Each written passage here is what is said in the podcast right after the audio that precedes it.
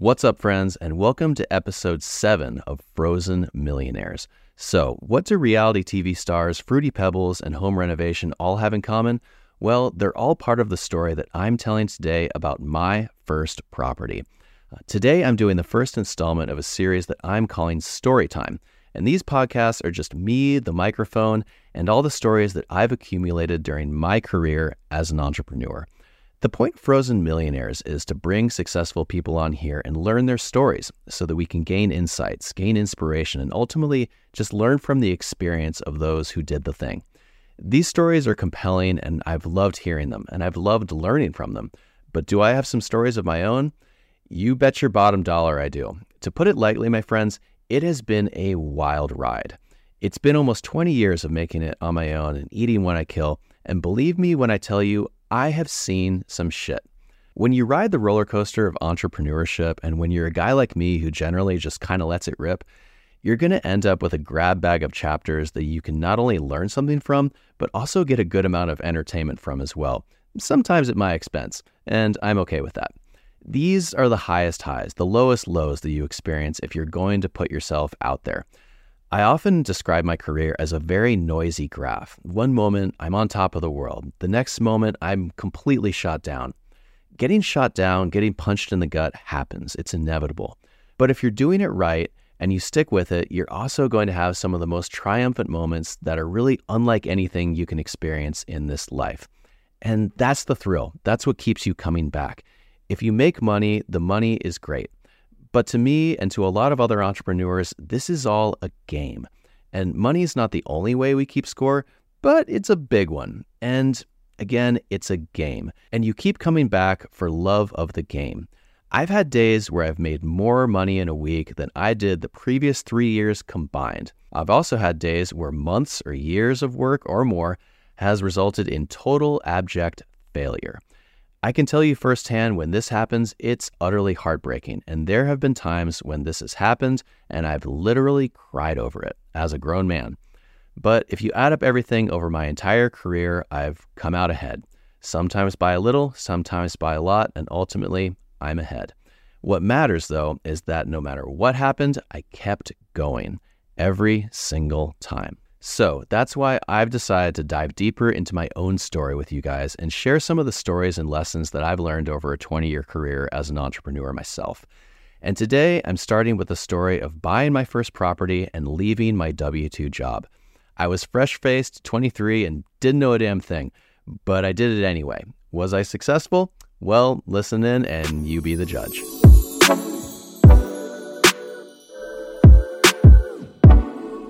So there I was, 23 years old, fresh out of undergraduate business school and a six month tour of Australia and Asia, ready to take on the world. My first job in real estate was working for a Portland developer named Robert Ball. Bob had found success in real estate investment at a young age, and he was converting historical buildings in Portland into condominiums. He moonlighted as a reserve police officer, but he was really moving up in the development world, so definitely he was a good guy to hitch my wagon to. I was hired on first as a property manager for an apartment building he was converting to condos in Northwest Portland.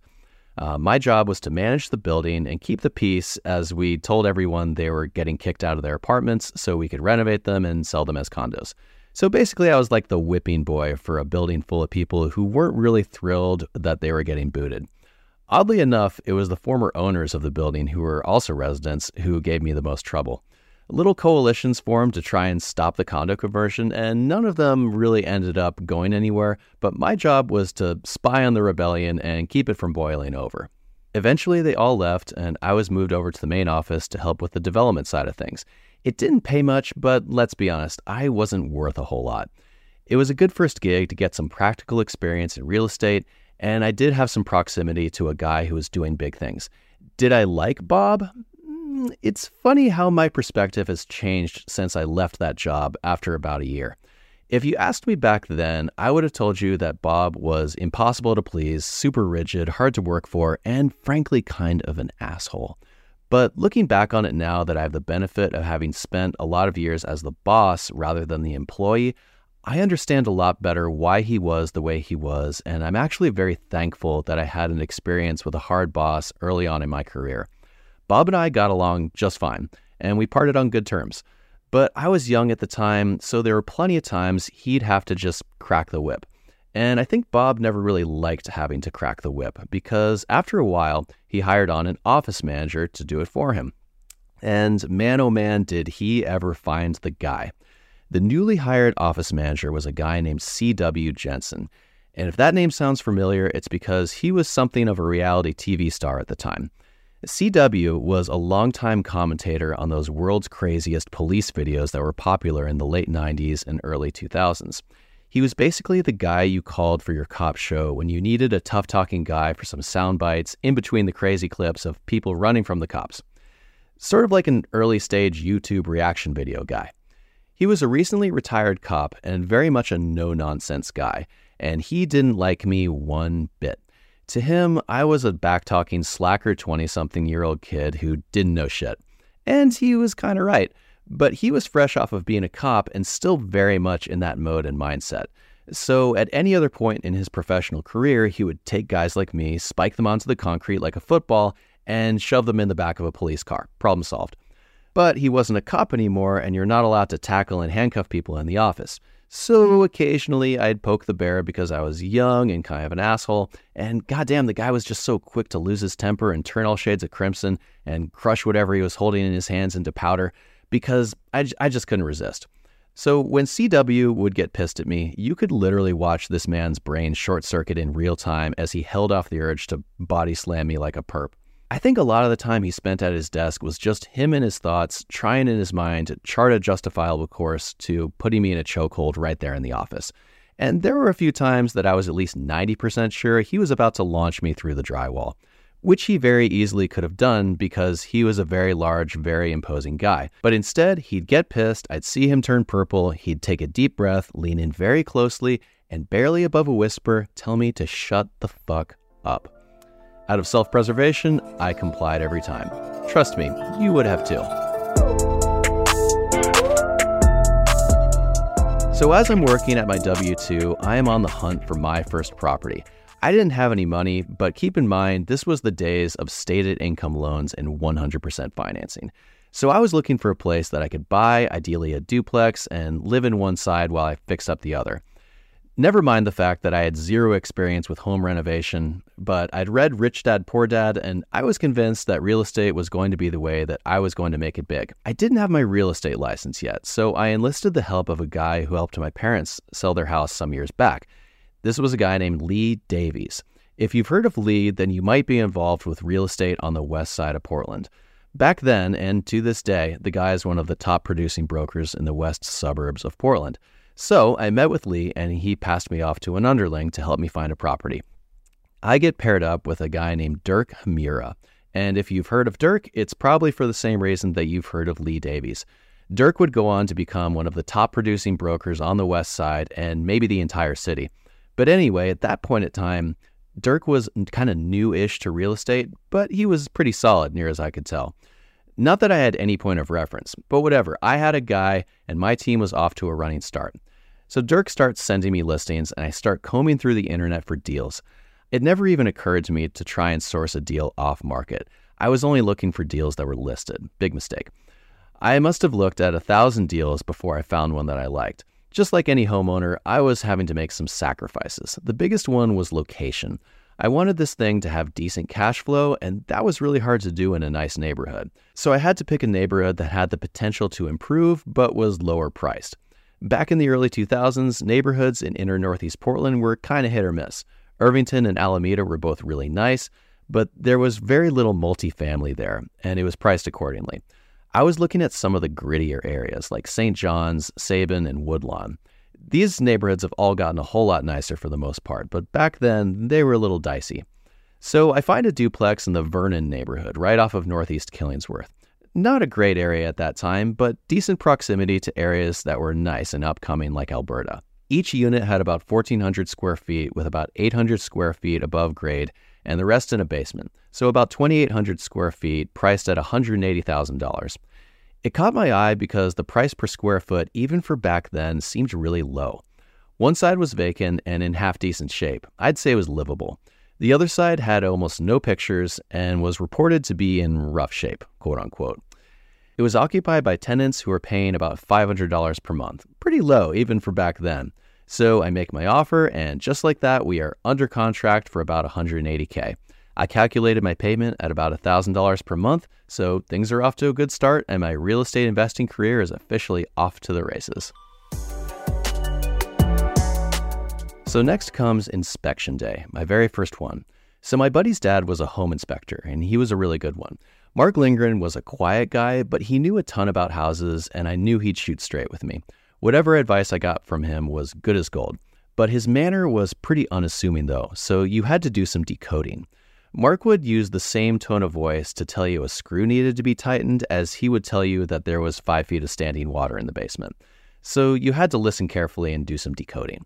But I had Dirk, and even though Dirk had an incentive to have me close on the deal so he could make a buck, by that point I had interacted with him enough to trust that he wasn't going to lead me to a bad place. So we arrive on inspection day and knock on the door of the occupied unit. The tenant had been given notice, so he knows we're coming, but he refuses to answer the door, and we have no way of getting in. So Mark goes and does all the other portions of the inspection while we wait for the guy to wake up. He finally wakes up around noon and lets us in, and immediately it becomes clear why this property was priced the way it was. The unit smelled like a dumpster. It was a total mess. And there were porno magazines strewn all over the place, and not your dad's Playboys. I'll just leave it at that. Then there was the tenant, and he was a real piece of work. He spoke not a word and just sat on the couch holding what I think was a mixing bowl in his lap, but like a, a huge bowl. And he proceeded to eat, by far, the biggest bowl of fruity pebbles that I have ever seen anyone eat in my entire life. And probably the entire box was in that bowl, maybe more. I'm watching him eat, and he just stared straight ahead with this blank look on his face, really just haphazardly shoveling fruity pebbles into his mouth as he's flanked by porno magazines, just oblivious to the world around him, sitting on a couch that looks like he wipes his ass with it, in an apartment that looks like a bomb hit it. A bomb filled with really gross porno. This would be the first of many times in my career when I would think to myself, holy shit, how do people live like this? So while we're inspecting, the dude just never moved, never said a word, just sat on the couch, zoned out. He was also eating a bag of chips, and while he was eating, a mix of cereal, milk, and chips were getting stuck in his facial hair, and this concoction was slowly dribbling down his goatee and back into the giant bowl of Fruity Pebbles. Welcome, young George, to real estate investment. So I'm watching this guy and looking around the unit. I look over at Dirk, and Dirk looks like he's trying his level best to keep a straight face and not run as fast as he can back to his car. The look on Dirk's face was about what you'd expect from a guy who'd spent all of his young real estate career in the west suburbs of Portland. Credit to him, though, he held it together and saw it for what it was. This was a good space with a bad tenant who was treating the unit poorly and needed to be removed so the unit could be rehabbed and re rented. But keep in mind, I had never seen anything like this before. In comparison with things that I would see later in my career, this was nothing, par for the course. But at the time, I was freaking out. I did not want this guy as a tenant, especially if I was going to occupy the other side of the duplex. To say I was nervous about the whole thing was a pretty big understatement. They don't talk about things like this in business school. So I huddle up with Dirk and we decide to tell the seller's agent that they need to get rid of this guy as a contingency of us closing. Back then, the rule was that you could give a tenant a 30 day notice on a month to month tenancy and they would have to leave. Imagine that, having control of your own property. But anyway, it took a little longer than 30 days, but they got rid of the guy. We had the seller pay my closing costs, and with just a few grand that I'd saved up, we closed on the duplex. Just like that, I'm a homeowner. So now that I've got my own house, I have zero income coming in from it. So I move in and I decide to rent out the extra bedrooms in my unit while I renovate the other side. Nobody I knew was looking for a place to rent, so I posted an ad on Craigslist. You can see where this is going. I sorted through a few crazy people before I found a young couple in their 20s who seemed relatively sane. Emphasis on relatively. They each paid me $300 per month, and just like that, I had my first rental income. Were they clean? No. Were they quiet? Actually, yeah, for the most part. They were a little out there though. Sometimes I would wake up to go to work and they would be in the living room doing lines of cocaine off of my coffee table. But they would be watching a movie rather than hurling things off the roof. And after living at my fraternity house in college, it would have taken a lot to shock me, so let's just leave it at that. So generally, it worked out, and they paid their rent. And meanwhile, I was slowly but surely, mainly slowly, chipping away at the rehab on the other side of the duplex. Remember when you could just buy a couple of pizzas and your friends would show up and help you paint your apartment? I took full advantage of that. After I'd gotten rid of all the junk in the place and sprayed about 80 gallons of Febreze, it wasn't looking altogether terrible anymore, but it just needed a ton of work trim, bathroom, refinishing the hardwood floors, a bunch of kitchen repairs, and a very thorough paint job to get rid of the smell plus a whole lot more. All of these things, except for the hardwood floor refinishing, I did myself and with the help of some friends, and a handyman or two. This was also an introduction to hiring contractors. One guy I remember asked me if he could have a beer on the job. I said, sure, as long as the work gets done. This guy proceeded to drink at least six beers every time he showed up. And when he ran out, he would ask me for one. I wasn't loving this situation, so I let him go one day. And that's the day I learned that some contractors can be serious degenerates, and there's nothing quite like an angry, drunk contractor. So I was back to doing it myself. All while doing this, I sized up several trades and skills. Electrical? Mm, turns out it's not that hard to swap out a light fixture. Drywall? Eh, yep, I clearly suck at that, and this is a real skill. Painting? For rental, no problem. My budget was basically extra money that I had left over from my W 2, and it was enough to get the job done. After it was completed, I listed the unit for rent for $800 per month, and it rented pretty much immediately to an architect. Between the rent from my two roommates plus the rent from the other side of the duplex, I was cash flow positive, living for free, and making a few hundred bucks on top. It was a tough road to get to that spot, but I felt pretty smart. The only thing I didn't love about it was the neighborhood. Kind of like Art Alexakis in the Everclear song, I Will Buy You a New Life. I was a scared white boy living in a black neighborhood, and I got harassed on the regular. Also, one time I had some friends over, and while we were inside the house, a guy stole my friend's car. So, mostly I just kept my head down, but if you know me personally, you know that I'm a lifelong runner. And when I went for runs in the neighborhood, it was sometimes a little scary and I got yelled at a lot. I didn't love it. So I missed living on 21st Avenue and being able to walk places and not feel threatened and generally just feel safe. I'd initially conceived the project as a house hack, but after a while I figured out the project had made enough money to stand alone on its own merits, and I didn't need to make a big sacrifice in my lifestyle to keep it going. So after about a year, I moved out, rented my side of the duplex, and bought a condo in the Pearl District as my personal residence. This whole time, I'd kept my W 2, but after going through this process of buying and fixing up the duplex, I was convinced that I was better off being in business for myself. When I quit my W 2, I'm not sure what I expected, maybe a backroom high five from Bob and CW, but it turns out they both seemed to be a little sad that I was leaving. If I had to hazard a guess as to why their tune had changed, I think it was because I'd told them about how the duplex renovation was kicking my ass, and I'm pretty sure they figured that this was my first taste of what the real world was like, and it was delivering to me the ass kicking that I so richly deserved. I was finally growing up, and maybe, just maybe, I wouldn't turn out to be a total shithead after all. I don't know for sure, but that's my best guess. So I got my real estate license, quit my job, and set off on the road to being a full time broker and investor. So that's the story of my first property and how it led me to make the decision to ditch the W 2 life and start living the life of an entrepreneur. Looking back on it, I think one of the main reasons that I was successful were the guardrails that I had along the way. Working with a broker that I trusted gave me the confidence to do things I'd never done before. Having an inspector I trusted helped me size up exactly what needed to be fixed and what didn't. My loan officer also took the time to explain to me exactly what all of these line items meant and where my money was going. I never hesitated to ask any single question, even if I was running the risk of sounding stupid. Yeah, we both knew that I had very little income and no experience, but all these things were quantified. So even though I was young and didn't know very much, I knew where to turn to find the answers. But that's what you have to do as an entrepreneur sometimes. Sometimes you have to leap and then look. But, and this is key, you have to know where to look and don't stop looking until you've found what you need. I'm the type of guy that will spend a lot of time sharpening my axe before I have to chop down a tree. But analysis paralysis is what kills more deals than anything else, in my opinion. If you really feel like it, you can talk yourself out of any deal, no matter how good it is. So I'm not saying be reckless, but be bold. And oftentimes, there's a very fine line between those two things. Plenty of times, things go wrong and deals go bad. I've had it happen, and I'll be talking about this on future episodes. But on this one, it worked out great. My first deal was a big success by pretty much any objective measure, and even though a lot of it was not pleasant at all, I learned a ton.